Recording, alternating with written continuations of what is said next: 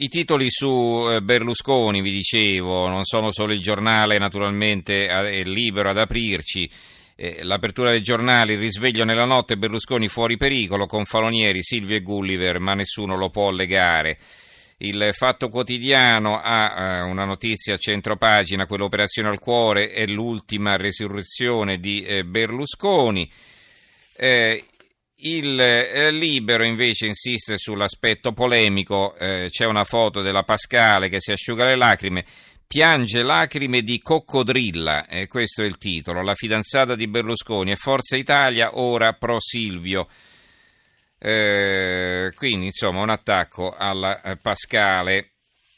Ancora eh, il tempo, dai Silvio, guarda avanti, eh, insomma tu, vari titoli su questo argomento, il dubbio Berlusconi ok e se tornasse, il mattino di Napoli, Berlusconi operazione riuscita, le lacrime della Pascale in ospedale, anche sul Gazzettino di Venezia, eh, sulla Gazzetta del Mezzogiorno, Silvio fine del battecuore, il Gazzettino di Venezia, Berlusconi tutto ok ma scoppia la polemica sul pianto della Pascale, le lacrime in vetrina della fidanzata irritano i figli del CAV.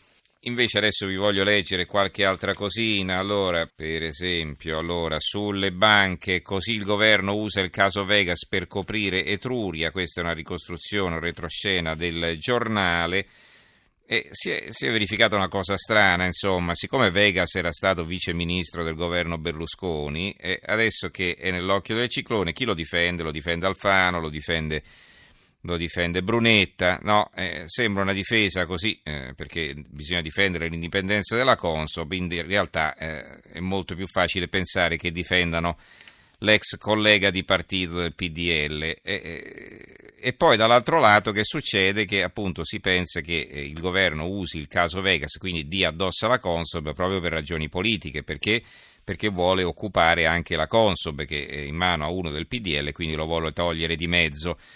Perché, per far che? Per coprire Etruria, per coprire lo scandalo della banca Etruria. E insomma, come vedete, poi viene sempre buttata in politica la questione. E il fatto è che i risparmiatori hanno preso la fregatura, loro della politica interessa ben poco.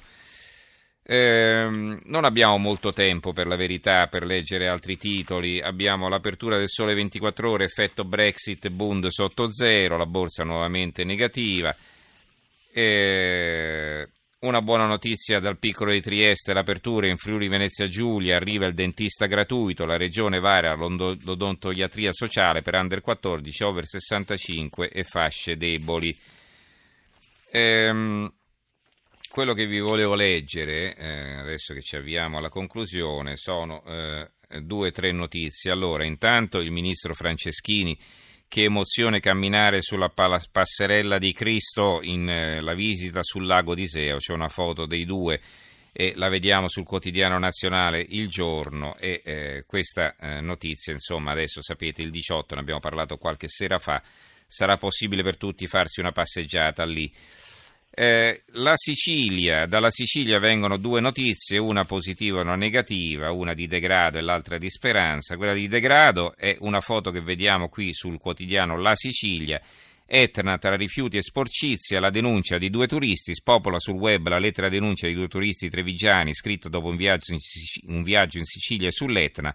Abbiamo visto, scrivono tra l'altro, è la bellezza naturale mozzafiato del del vulcano, ma purtroppo anche incuria, sporcizia, discariche e immondizie. La loro indignazione è stata condivisa sui social da migliaia di italiani e quindi qui c'è una foto con eh, l'Etna sullo sfondo, eh, con, eh, c'è un, un, lavandino, un frigorifero, poltrone, c'è di tutto, oltre a naturalmente la spazzatura di tutti i giorni il giornale di Sicilia invece, vi dicevo la bella notizia, Cicogne, Made in Sicily, il Belice scopre oasi degli uccelli migratori, nuovi nidi nell'isola, la forestale, la loro presenza è segno di salute del territorio e si, vedono, si vede una coppia di cicogne con due eh, cuccioli. Concludo con la lettura di un articolo di Filippo Facci sul libro di taglio basso, Göteborg Italia. Provate a immaginarlo in Italia. Nei pressi di Göteborg, seconda città della Svezia, un dipendente di un'importante azienda alimentare è morto di tumore allo stomaco e ha lasciato purtroppo due figli di 17 e 19 anni. Ebbene, l'azienda spontaneamente garantirà tre anni di stipendio pieno ai due orfani e non solo, li sosterrà economicamente sino ai 26 anni se vorranno fare l'università. Questo, attenzione, non vale solo per loro, vale per tutti i dipendenti e persino a contratto. Non è finita, l'azienda non ha mai pubblicizzato la cosa, è semplicemente circolata su Facebook e i vertici aziendali su richiesta hanno confermato. Bene, detto questo, dopo aver fatto le solite considerazioni su come certi paesi appartengono a un altro pianeta rispetto all'Italia, sappiate che vi abbiamo raccontato una balla.